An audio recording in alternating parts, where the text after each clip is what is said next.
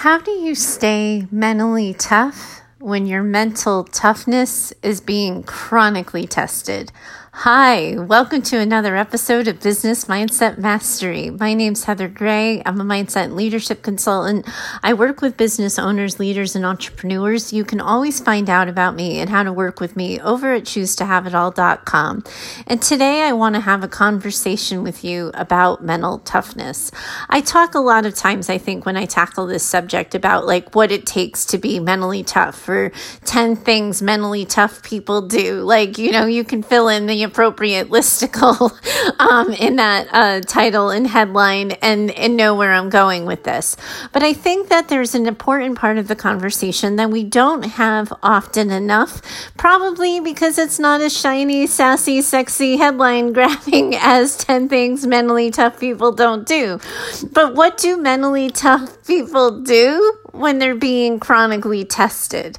And what do you do and how do mentally tough people respond when their mental toughness is repeatedly challenged? I I think that um, you know, sort of the innate assumption there is you, they just keep doing it. They just keep powering through. They just keep plugging along and doing what they do. And I can tell you as a mentally tough person whose mental toughness has been challenged for the past month and a half or so, not true. Um, that if you are a mentally tough person and you're being chronically tested, there's skills and strategies you need to implement in order to maintain your toughness, in order to maintain your resilience, and in order to retain your resolve to remain strong, to remain standing, and to keep fighting the good fight. Because I think what happens a lot of times is people puff you up, right? Like you start feeling like, I can handle anything. Bring on the obstacles. Tell me I can't. I'll show you that I can. And like all of this like hoopla and sort of puffed up messaging gets sort of brandied about and it's not real. It doesn't have any substance behind it. It doesn't it doesn't have any soul to it. Well, that was a pretty dramatic way of saying that, but hopefully, you know, I'm not usually known for drama, but that was very dramatic of me. But you know what I'm saying here, right? Is that like I I bring a certain amount of confidence to the table in my regular everyday. I bring a quiet sense of knowing where my skill sets shine, where my talents lie. I do believe I have a reserve of resilience. I do believe that I am capable of quite a lot. But in the past, I don't even know if I were to start the clock on when it began um, and when it ended.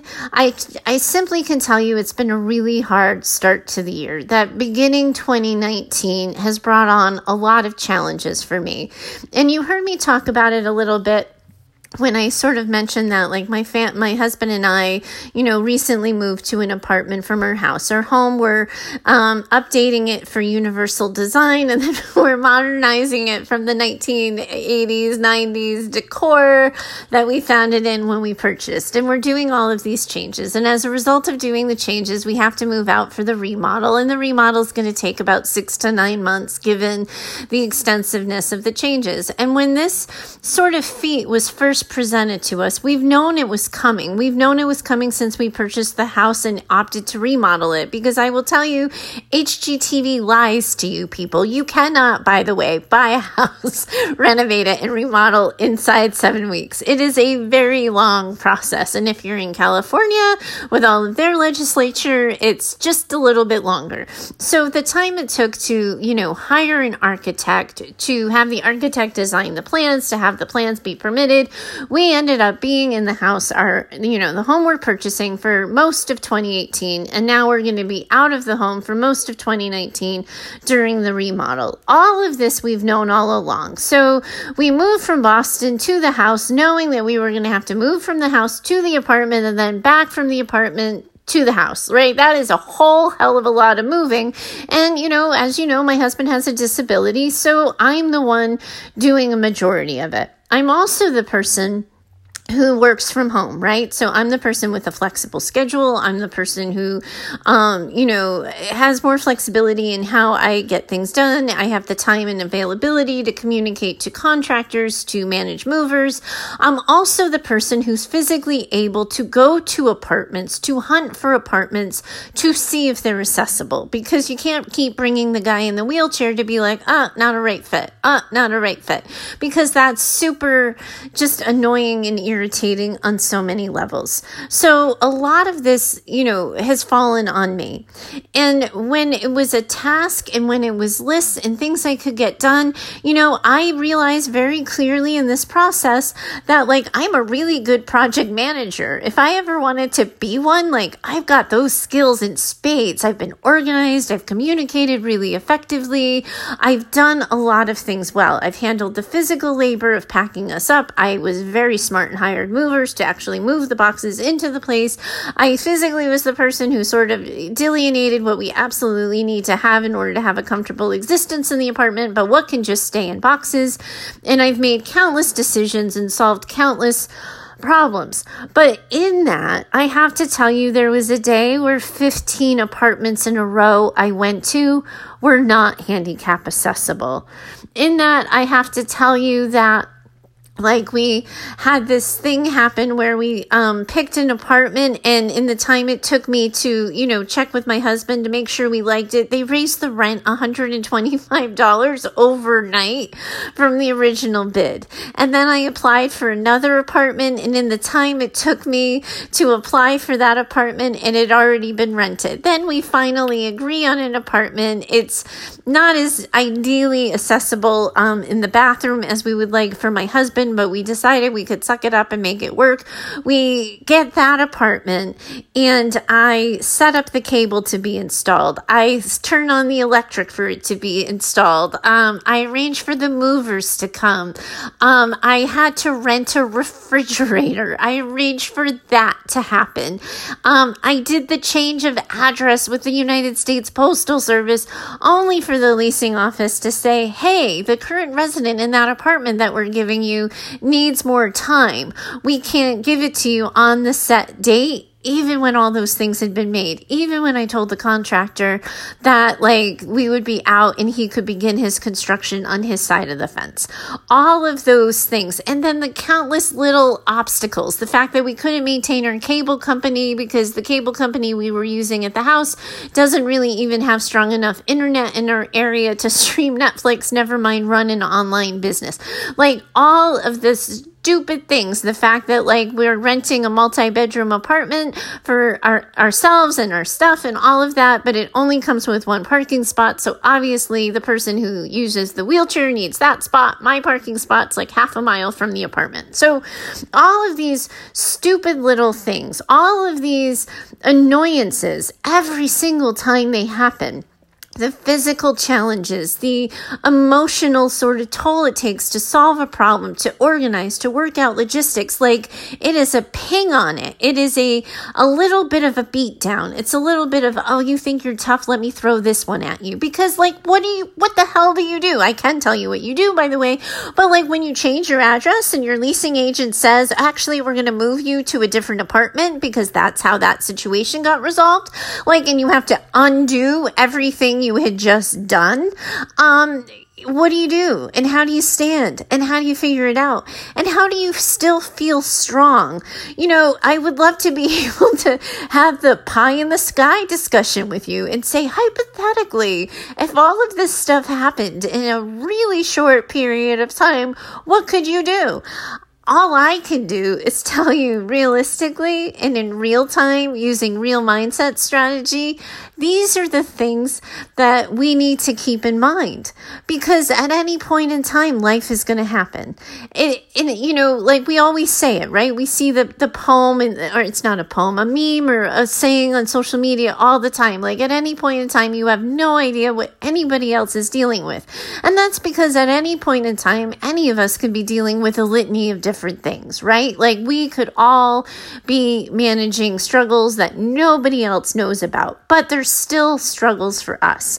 And when I was thinking about it in like a form of like just pure exhaustion when my body was worn out, um, my SI joint, um, I'm going to say it wrong, so I'll just say SI joint, but my SI joint started to hurt. Um, my body was just like worn down and tired and I just just hit the wall, right? Um, and I, I started to bounce back because one of the things that I always tell business owners is yes, you get to share your story. Yes, you can have diarrhea of the mouth and tell everybody all the things, but you have to have the bags packed. You have to have the lessons. You have to have, like, what have you learned and what's the feedback and what have you gotten on the other side? Because if you don't have it packed yet, if you haven't done that part of it, then your audience isn't going to have a takeaway. So, what I get to do and have the privilege of doing is sitting here now in my unpacked apartment um, is tell you what to do and how it works. And what I did for you now that I'm on the other side of it. In fact, just last night I went to bed at 8:30 at night and slept uninterrupted until six o'clock in the morning.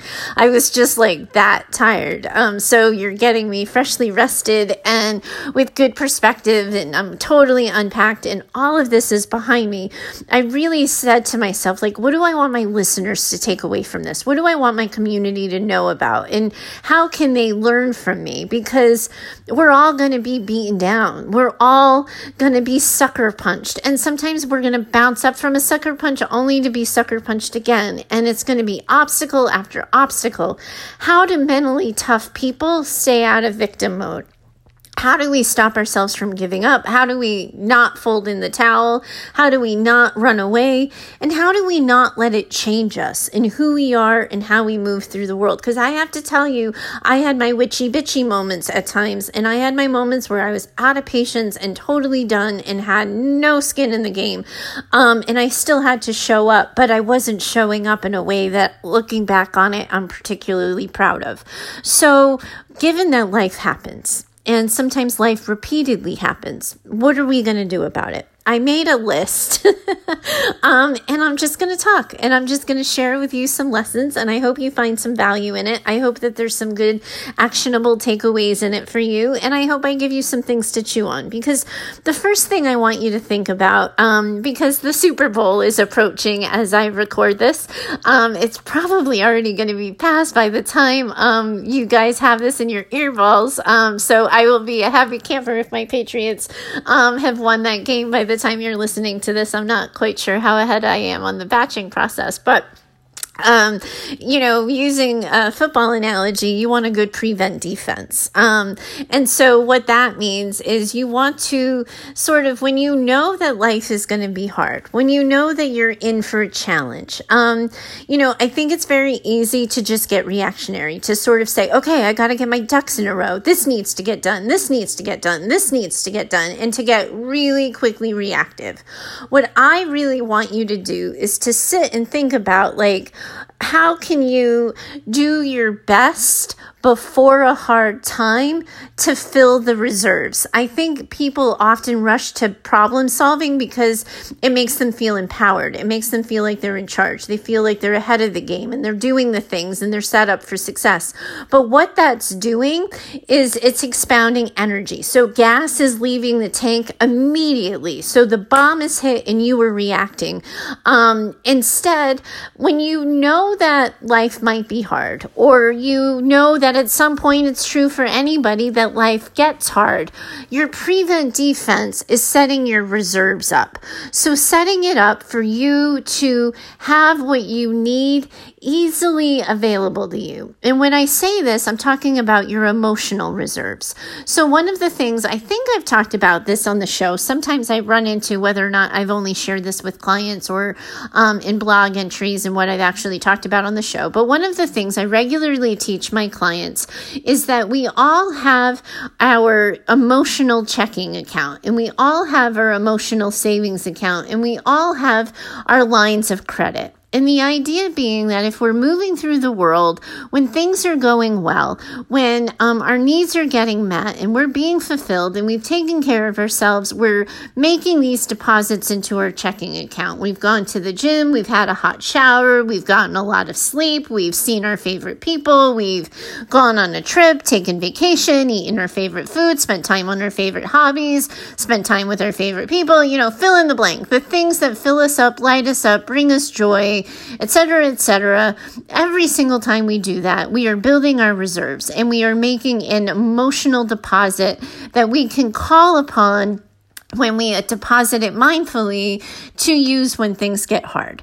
And then when once our checking account is comfortably full, the reserves get to go into savings. So the idea being that yes, sometimes life is going to get repeatedly hard, but we're going to be able to pull from those reserves. We're going to be able to pull from all of the previous deposits and it's not going to knock us down. We might take a hit, but we're going to be able to bounce back pretty easily. So one of the things that I say to people is the best way to to manage like chronically challenging times that are going to chronically challenge your mental toughness and to stay on your game and to stay focused is to have that prevent defense. To make sure that during the good times you're you're ponying up you're you're making those deposits you're taking care of yourselves you're getting yourselves ready for game time because it's going to be so much easier to face or to manage anything that comes next once you do that part but if you're not if you're not armored up in that way, then you're going to lose your reserves faster. And what we want to do is we want to think about the long game for you, right? So we want to set you up for success. The best way to do that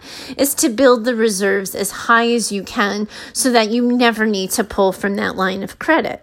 You know, and next, it's so easy. Again, I just said it to problem solve to just jump into, oh, this happened, I have to do this. This person wants this, I can do this. I can move this, I can get this up. I can take what I was going to do t- today and I can push it off till tomorrow. I can interrupt what I was going to do here and I can move it there. It's so easy to do that.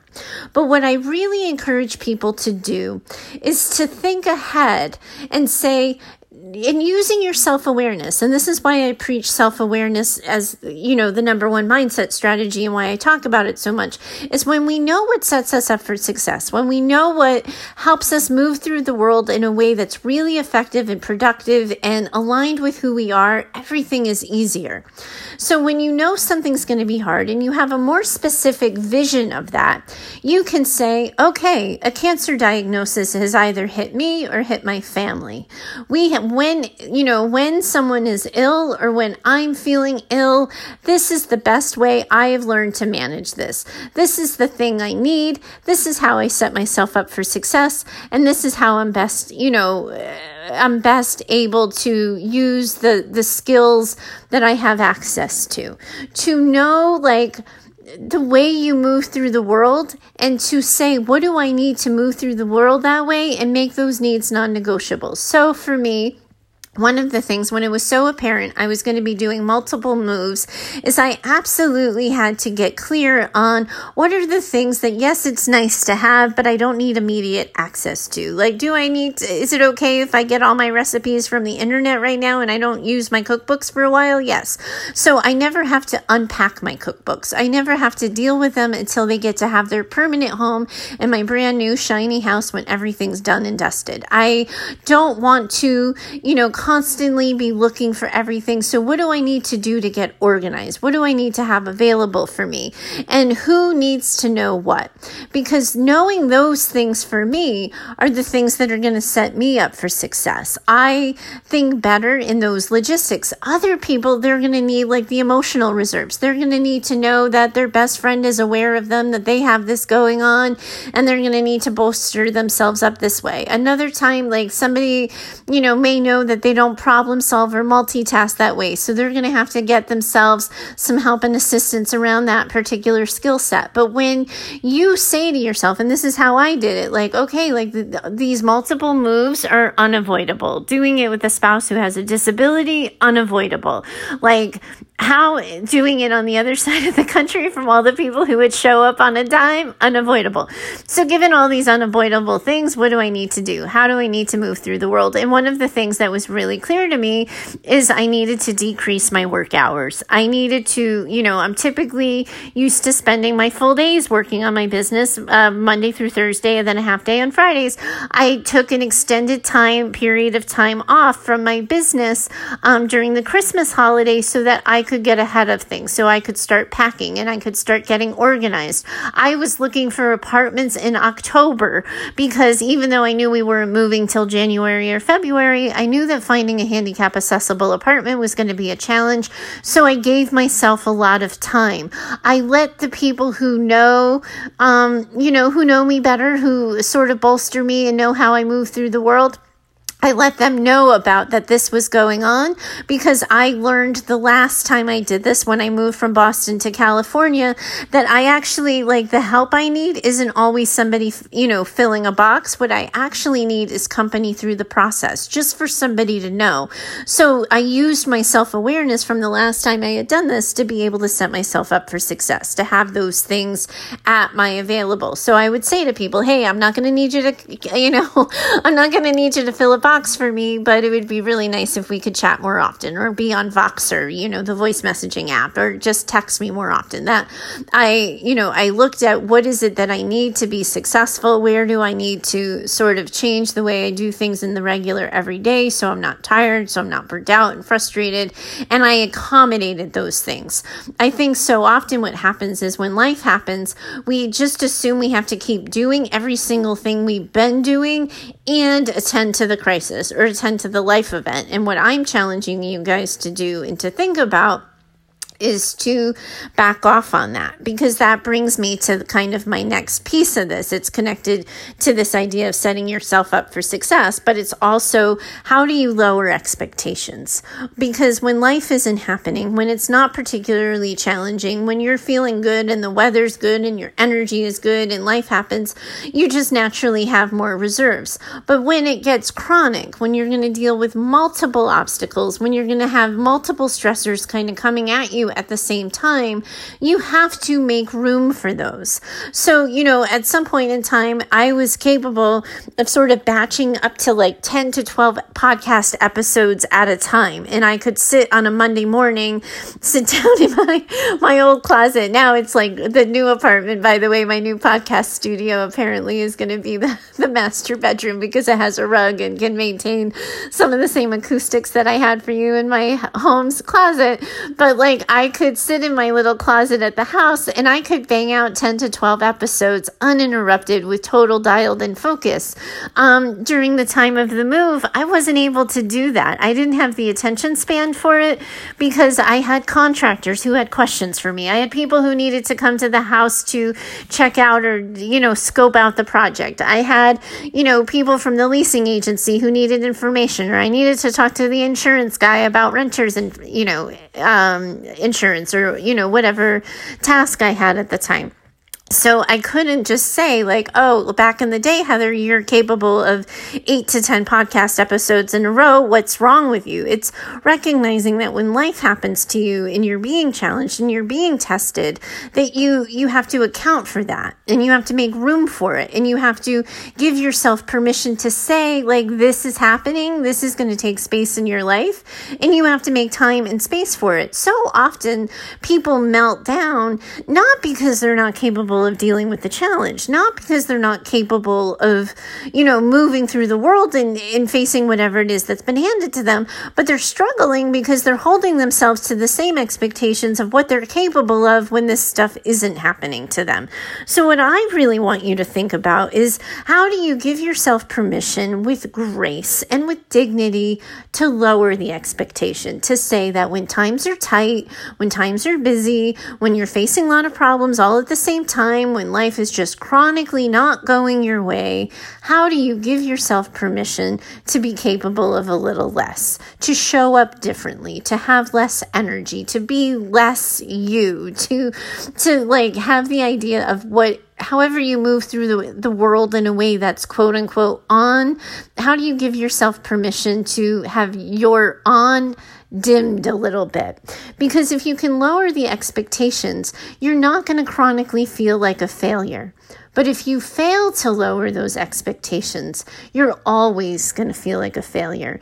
And when you have that failure story attached, when it suddenly becomes, I should be capable of this, you know, because it's so easy to do. Like, I am somebody who's emotionally intelligent. I'm somebody who has all of this shit figured out. I should be able to X, Y, and Z and A, B, and C and still do it with a smile on my face.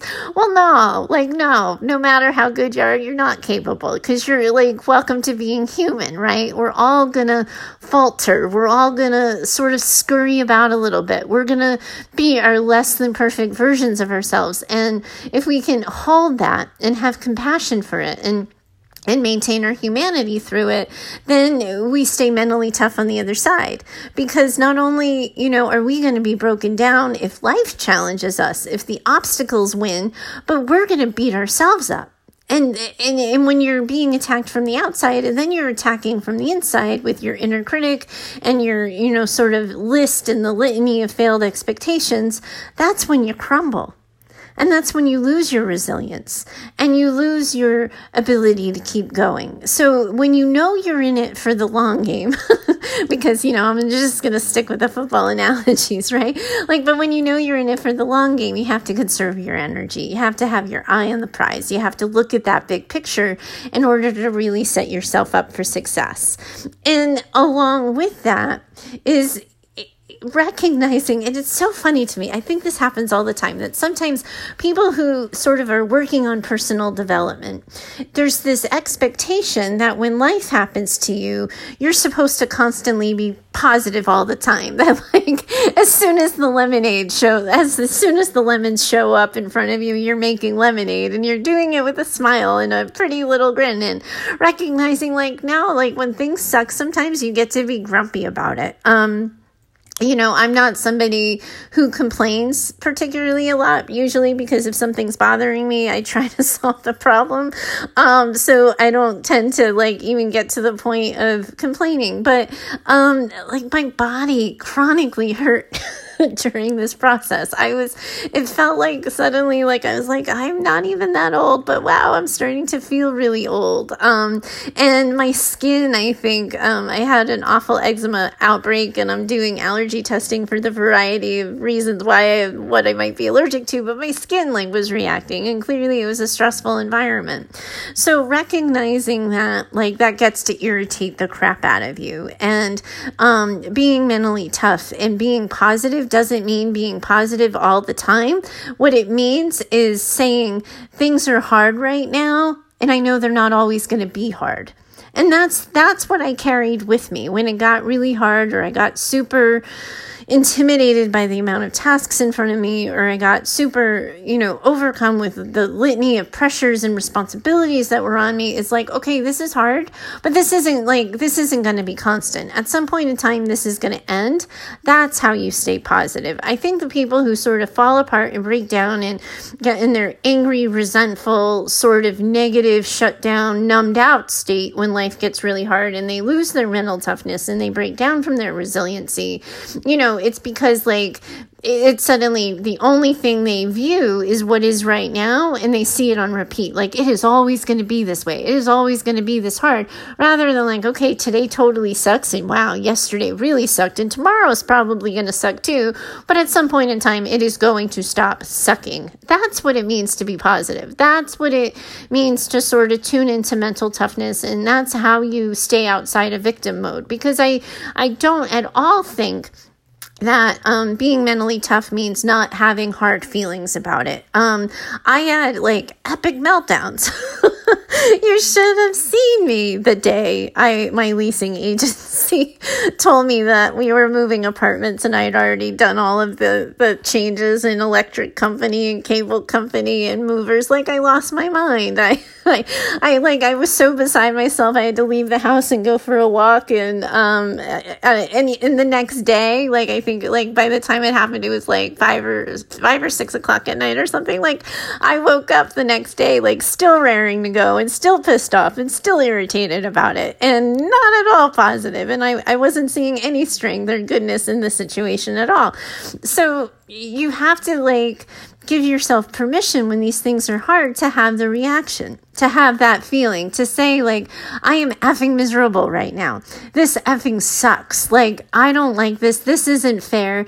And so often, what would grip me in these moments is who am I to complain? Because I'm going to have a really nice house at the end of it. Who am I to complain? Because, like, oh, woe is me. Like, this is going to be a first world problem right? Well the reality is is that it was harder for me to find an apartment than it would be for anybody else.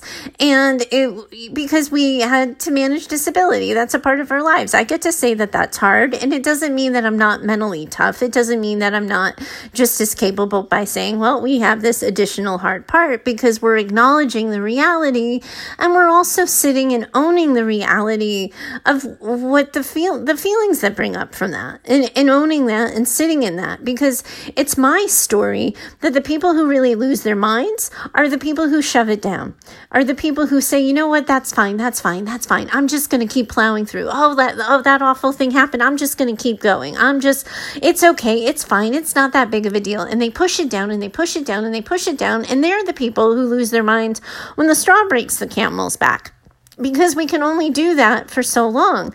And sometimes, you know, no matter how good we are at this, no matter how self aware, no matter how in control and in charge we are, we're still going to freaking lose our minds. We're still going to have a meltdown of epic proportions. Not everybody will because not everyone's MO or human reaction is to meltdown. I'm a meltdown person. I'm a person who goes as good as far as she can, as fast as she can, as organized as she can, as kind as she can, as positive as she can, and then she runs out and I just melt and I'm I'm a wailing, crying puddle of nonsense and drama. And it happens. It's happened at every single part of this process. It's happened when my husband got hurt. It's happened when he got sick again. It's happened when a, a thousand times when, I mean, y'all heard about the airport bathroom floor story when we were leaving for California.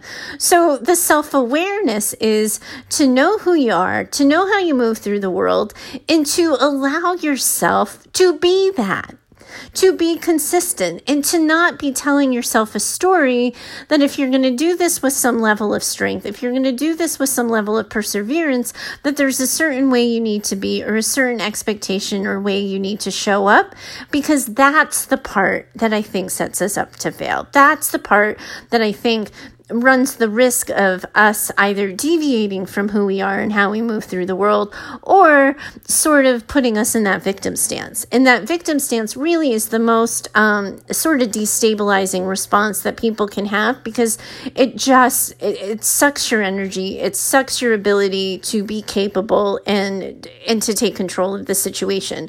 So when I talk to you about mental toughness and maintaining your mental toughness, the main reason why I'm doing that is to get you out of that victim mentality.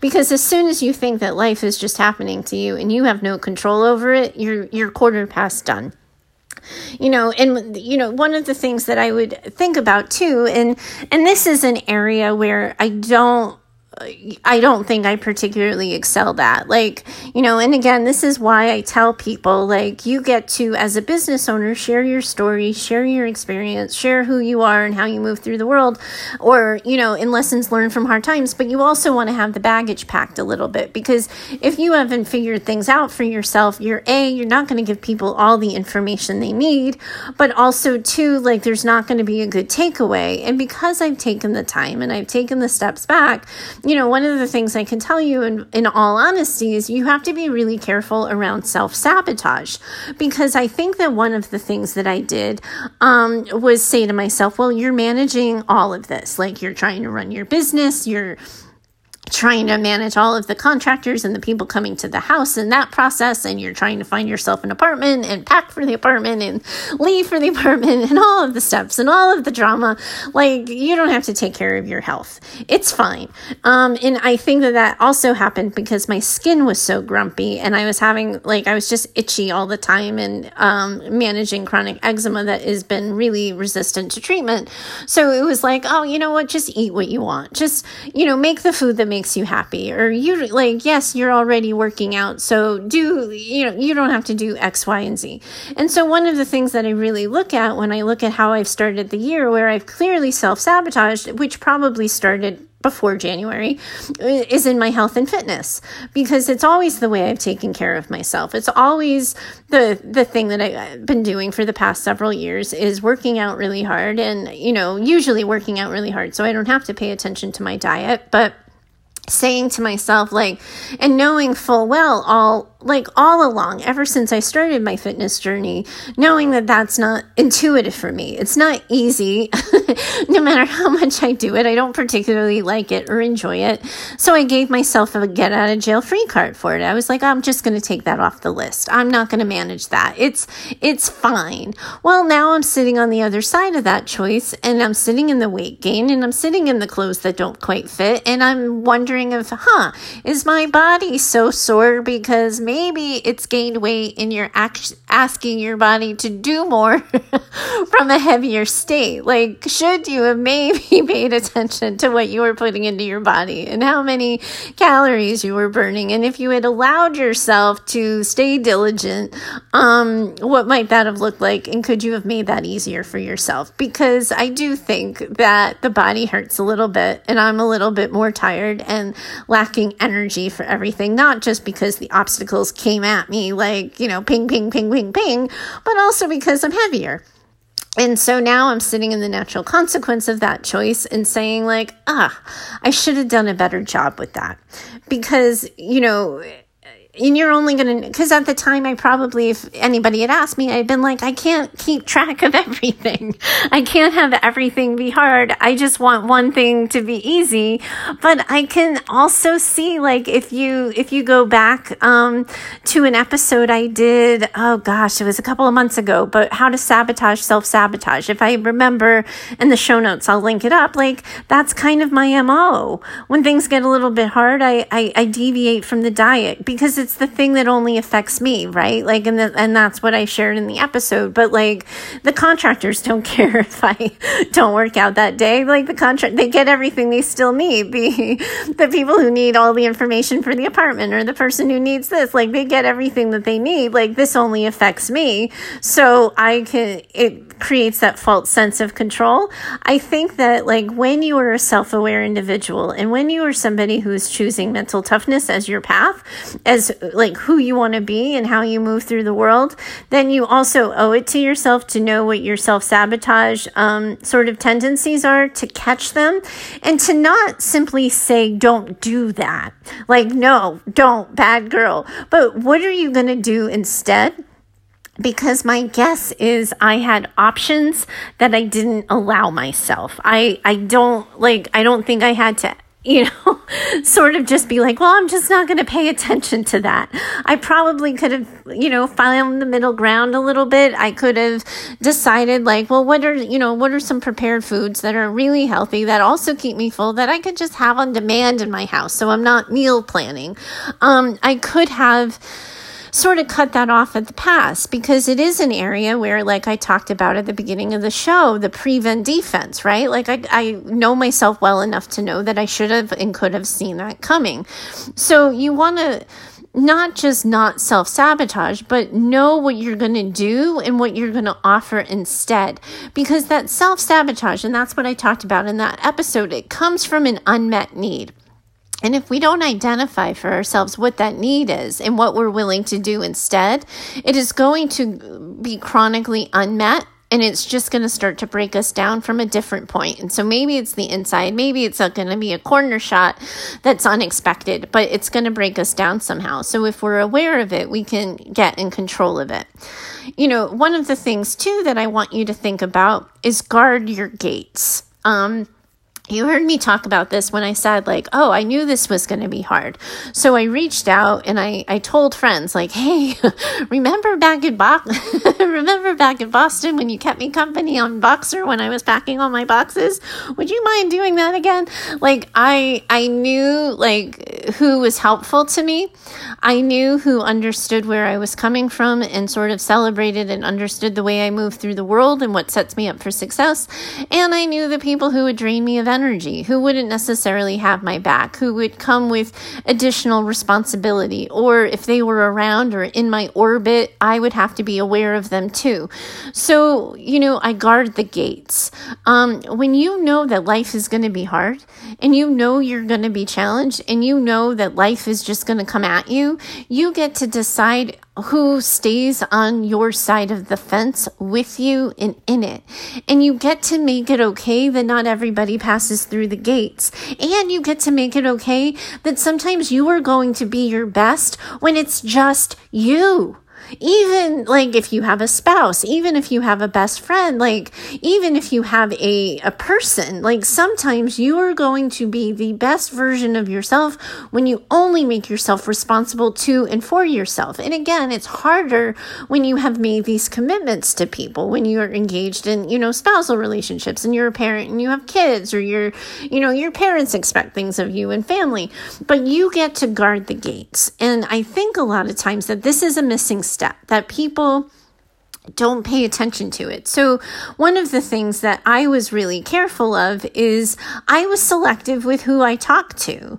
I was selective with who I complained to because some people weren't going to build me up. Some people weren't going to make me feel better. Some people were going to make me feel insecure. Some people were going to make me feel bad. Or, quite frankly, some people weren't going to get it and they were going to simplify it and they weren't going to take me seriously. So, when life is happening and it gets you know, and it gets to you, I want you to uh, give yourself permission to be critical about who you're letting in and, and be, let it be okay that not everybody gets a seat at the table. And maybe when it's a party, maybe when it's a larger gathering and it's something more superficial, they can come on in. But for now, you get to guard the gate and you get to make sure that it's only the people who build you up and make you better. I want you to to think about something in in terms of the future. You heard me say this earlier, right? That like one of the key ways of staying positive when things are chronically hard is um, to remind yourself like okay it's gonna suck but it's not gonna suck forever. Well one of the best ways to do that is to create something to look forward to to say to yourself like you know okay so on the other side of this i get to have this. And so for me one of the things again, I, I don't know when this is uh, when this episode is going to air for you guys, but one of the things that was clear once I knew the move in date was like, oh, I'm going to move in and then I'm going to have a week to get ready because then it's going to be the Super Bowl and my sister's also flying into town and I'm going to have a couple of days with her and she's in town for a conference with a really swanky resort. So then at the end of it, I get to go visit her swanky resort with her and have like a little getaway from all the stress and hoopla of it all so I had this, you know, in my head. And then I also, too, in the middle of all of the things, um, I, you know, I came up with a really fun surprise for my husband and for his birthday. Um, and it like, it could, you know, the idea was like one of those things where it would take all these logistics and I was in the middle of managing the move and going like, oh my God, I have to figure this out.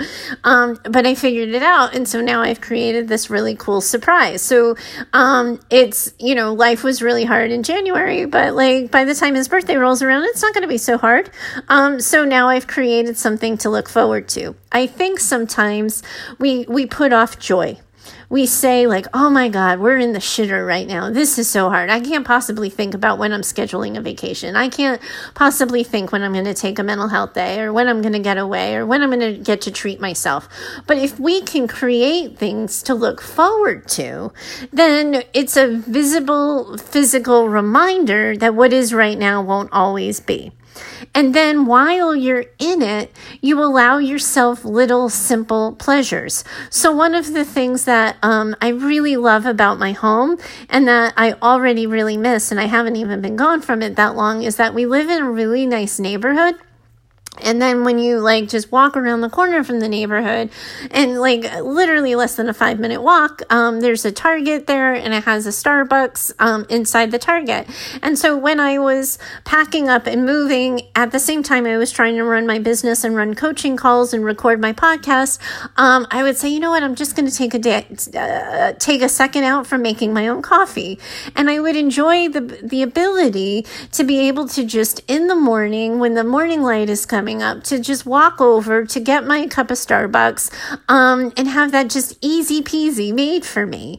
Um, it created this little like thing of pleasure. Um, the other thing that I did is I made sure that I had um, like my Audible um, account, so the audiobook app that you can use, and my podcast app. I made sure at any point in time that whenever I had a free moment, I was you know, filling it up with ready made entertainment so that while I was packing boxes, while I was doing things, I was also able to listen to a really good audiobook or catch up on my favorite podcast or, you know, so that like, yes, I'm packing boxes. Yes, I'm managing logistics, but wow, it doesn't suck because I just got to listen to, you know, this entire audiobook or whatever.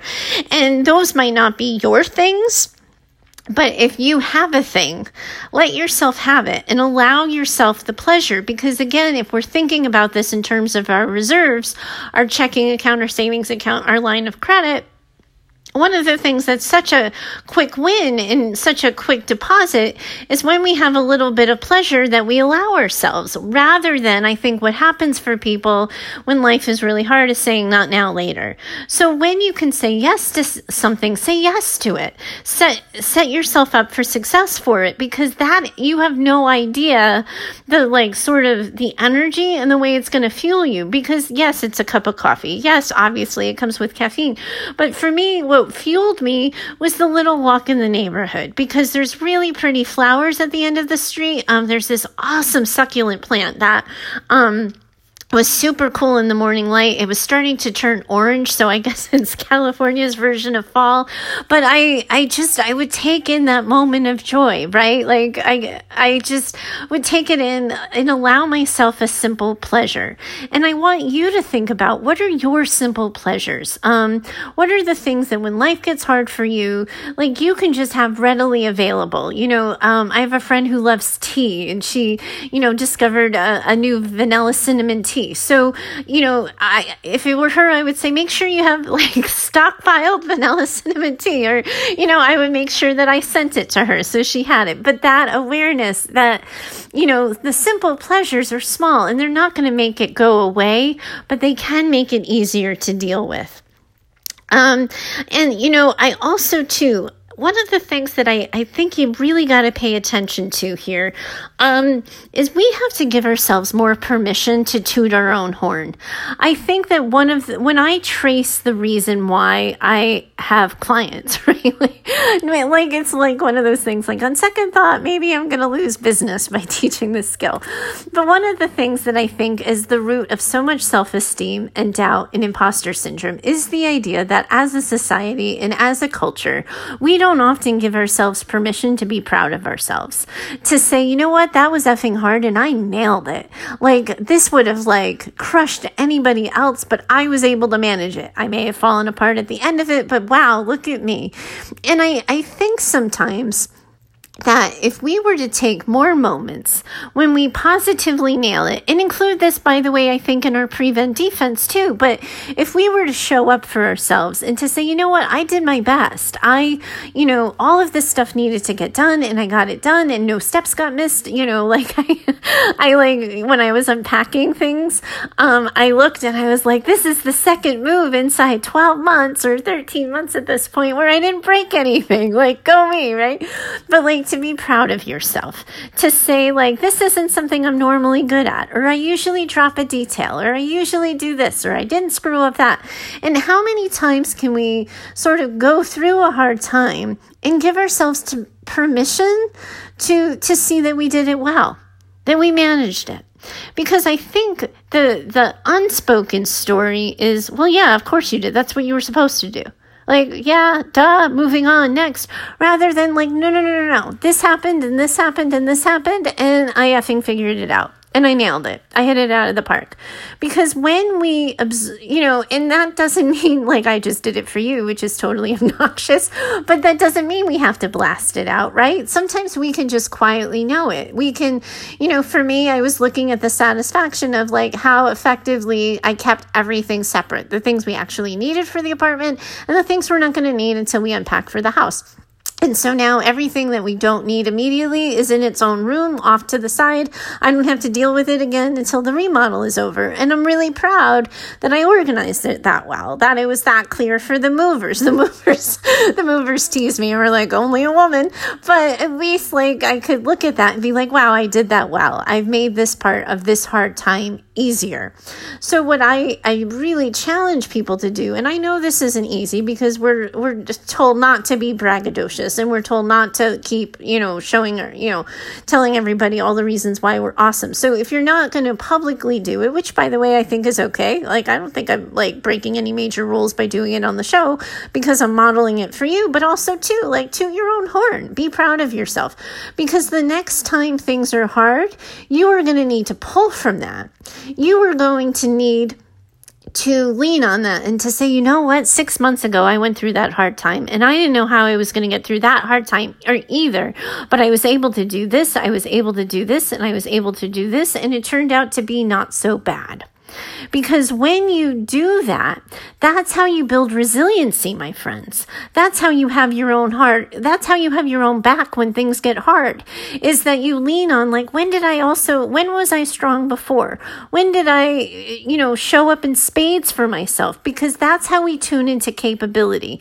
Because the first thing that attacks our confidence sometimes is our thought that like, oh, I'm not so good at this or, oh, I can't figure this part out. You know, I have a friend who always gives me a hard time because I advertise myself as someone who's not good at tech. And I, I like sort of lead with that story about myself.